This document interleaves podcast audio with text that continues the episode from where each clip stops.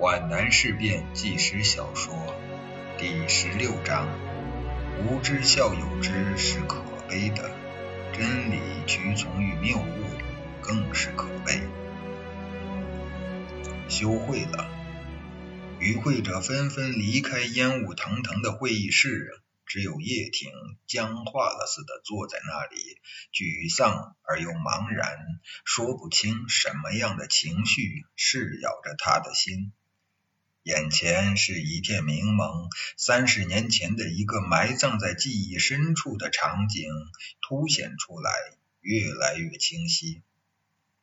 一张黑色的长条桌，右上角摆着一只沾满了褐色泥沙的碗，釉黄色。莲花形，散发着阴湿的霉腥味。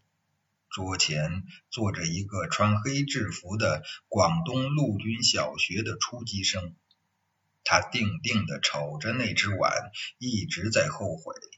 如果不用十字镐去掏就好了，那就不会碰掉这块边了。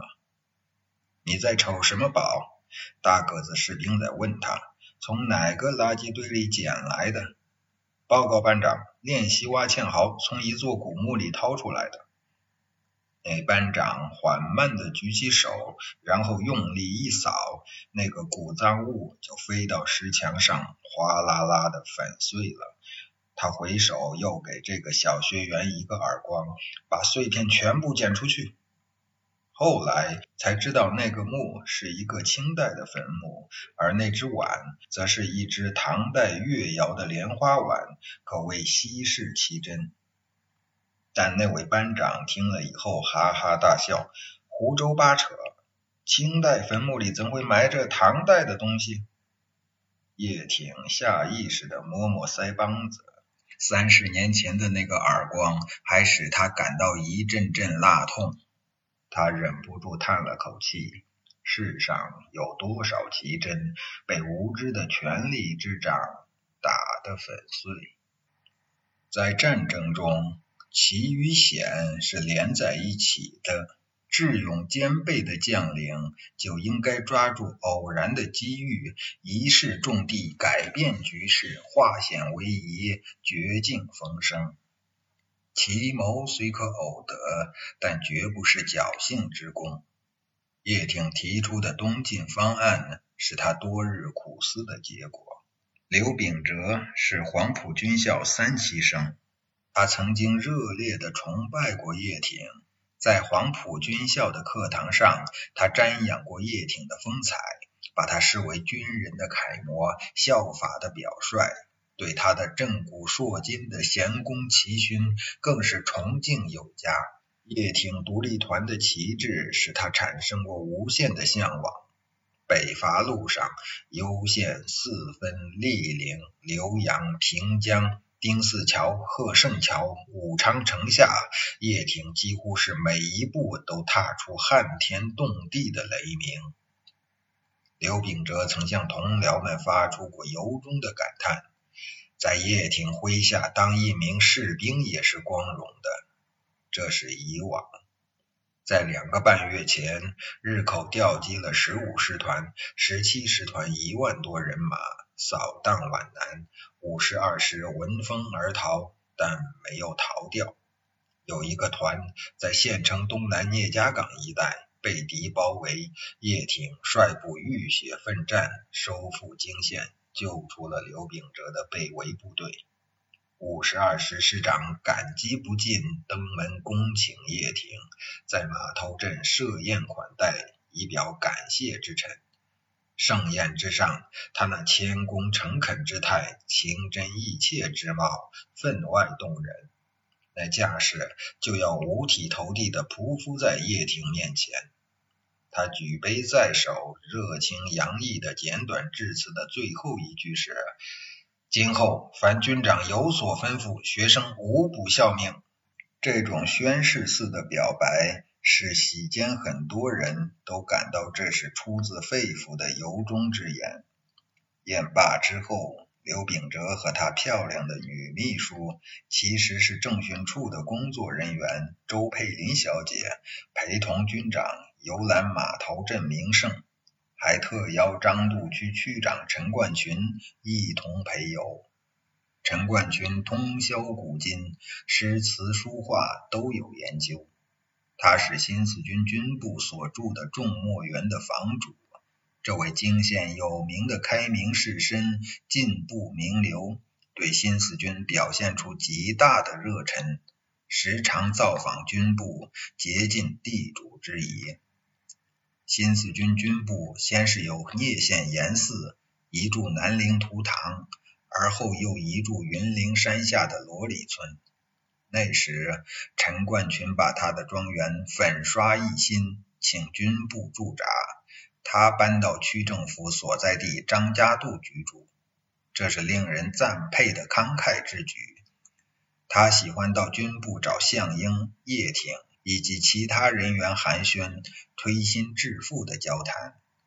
你们是令人满意的好房客，我也要做一个叫你们满意的好房东。这种极为亲切友好的感情让人欣慰。这位张渡区区长是个令人愉快的陪游者。他告诉叶挺，泾县有好几部县志对码头镇都有详细的记载。政治是这样写的：浪山北相接着约马头山，一峰耸立，福临深潭，与河西峨山对峙，为县境所要。其下有镇，曰码头。另外还有一部前志是这样形容马头山的：现东北境之进山也，石基高百余仞，昂如马首，古庙居其巅，旁有镇，置训兵烽火墩。陈冠群见叶挺兴致很高，谈性勃发，刘秉哲甘愿让他喧宾夺主，同周佩林小姐随后而行。马头山山腰有“京川索要”四个大字。陈冠群告诉叶挺，这是乾隆三十六年歙县市的江巡所写。他们拾机而上，登马头基绝顶，机上有红凤数株，犹如马颈上的璎珞。周小姐攀折红叶一枝，献给叶挺，表示对北伐名将的敬意。游玩马头基。他们有泛舟泾川之上，说泾川出自高山深谷，有集团直下的特点，造成佳境万千曲的迷人风光，历来为游人瞩目。又说李白当年有宣城南下陵阳，就是由泾川逆水而上的。刘秉哲恳请叶挺题诗留念，说供奉其圣，佳境佳惠。不可无视。叶挺推辞，说他不是诗思敏捷的人，不能即席吟咏，特将抗倭名将戚继光的一首《马上行》录以存念。南北驱驰报主情，江花边月笑平生。一年三百六十日，多是横歌《马上行》。刘秉哲和陈冠群都抚掌称善，周佩林小姐也热烈称赞此诗甚合此人此地此事此景，并开玩笑说：抗倭名将和北伐名将将同垂青史，见到戚继光的马上行，就会想到叶军长的马头行了。刘秉哲又请陈区长赋诗答谢。陈冠群略作谦辞，便如笔回毫，录清人马头鸡一首，敬请叶军长神纳。风似红英落马头，昂首百尺饮寒流。祖龙若得边区起，齐河华流老故丘。周小姐为了凑趣，活跃气氛，以恰到好处的求知欲和好奇心问道：“陈区长。”前两句倒是很明显，后两句是什么意思呢？石屋打鼓，陈冠群老成持重地说，精亮的含义有时作者本人也说不清楚，只能意会，不可言传。不过这两句我倒以为是隐喻我们古老的祖国这匹龙马应该重鞭策起，奋蹄直奔。不应该像这座马头山似的，千年万载纹丝不动，老守故丘。叶挺和刘秉哲也都首肯，称赞陈冠群在古诗文方面的造诣。第二天，刘秉哲令师特务营列长队欢送叶挺，并带卫队一直送到十里之外的秦西河畔。琴台高下，依依惜别。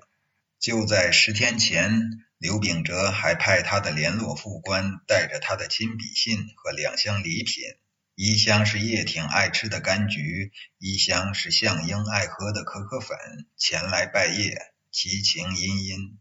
叶军长、县副军长军舰，晋闻新四军北移在即，进军敌后，为国效命。刘某感佩之至。多年友好相处，情同兄弟。一旦相别，岂情依依。此后天南地北，后会难期。区区微敬，聊表离中，意望笑纳。新年即届，特约贵军球队来京献祭。以增新年欢愉，以期友情愈深。具体比赛事宜由吏部余副官当面商定。书已制成，恭候佳音。值刘秉哲顿首。当时叶相便联名回复，友谊赛定于新年前夕举行。叶挺当然清楚，刘秉哲的一切友好的表示，都含有虚情假意的成分。跟时常与新四军接触的川军幺四四师、东北军幺零八师相比，他对新四军所抱的敌意最深。他是中央军嫡系部队，蒋介石把他摆在泾县执行严防新四军图谋不轨的任务，所以他是中央军嫡系部队。蒋介石把他摆在泾县执行严防新四军图谋不轨的任务。所以，他们的防御攻势不是对准日伪，而是面向新四军。但叶挺也很清楚，如果没有蒋介石的命令，刘秉哲也绝不敢轻举妄动。希望和新四军搞好关系的愿望也是明显的。当一个军事指挥员面对标示着敌我态势的地图时，他的思维特点跟文学家非常相近。那是一种战场上的艺术构思，运用逻辑思维，通过已知数去求未知数，通过形象思维幻想出敌冲我杀的活生生的战场。叶挺与顾祝同谈判北移路线，回到云岭，他的头脑是清醒的。他跟项英谈过粗略的设想，但项英那时不想走，只想拖，对走哪条路线不感兴趣。蒋介石强令改东晋为北渡，不能视之等闲。叶挺曾设想，在元旦之时突然东指，刘秉哲的篮球邀请赛恰好提供了掩护。叶挺为了表示对于友谊赛的重视和闲情逸致，准备亲率球队到达码头镇，那将是一个多么有趣的场面！刘秉哲在他的警卫排的枪口胁迫下，给新四军让路。假如叶挺在军分会上能够绘声绘色地描述这个预想的场景，那将如何？